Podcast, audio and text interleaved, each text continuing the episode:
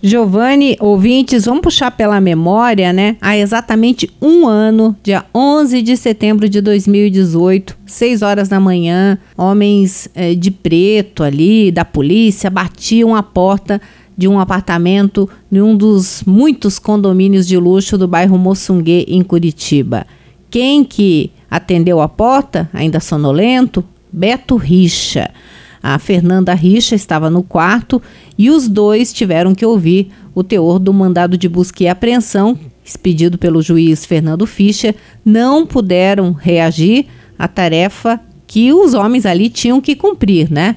Foram invadidos cômodos, vasculharam gavetas, armários e os dois foram avisados de que lá embaixo tinham viaturas é, para levá-los até a sede do GAECO no bairro AU, tanto Fernanda quanto Beto Richa acusados de participação no esquema investigado pela Operação Rádio Patrulha, que encontrou indícios né, a partir da delação do Tony Garcia, de que locadoras de máquinas e equipamentos contratadas pelo programa Patrulha do Campo distribuíam vantagens ilícitas para o ex-governador e para todo o grupo político.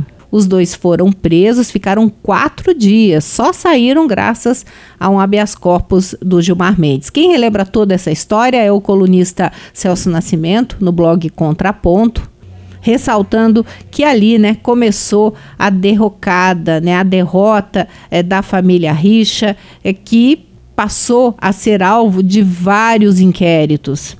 Mas naquele momento a maior derrota foi política. Estávamos em plena campanha eleitoral, Beto Richa era um dos favoritos para conquistar uma das duas vagas ao Senado aqui pelo Paraná. No final da história, depois dessa prisão, acabou ficando com pouco mais de 3% dos votos. Uma grande derrota, ficou em sexto lugar.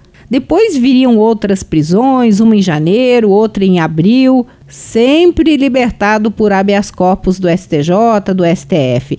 Hoje, qual que é a situação, relembra o colunista? Né? O ex-governador aparece como réu em sete ações penais que tramitam em primeira instância, tanto na Justiça Estadual e Federal, lembrando que nenhum processo ainda foi julgado e, portanto, neste momento não há condenação. Beto Richa nega qualquer irregularidade em todos os processos, diz que está sendo vítima de uma grande amação política, mas não há dúvida que a carreira de Beto como político, hoje, tudo indica que acabou.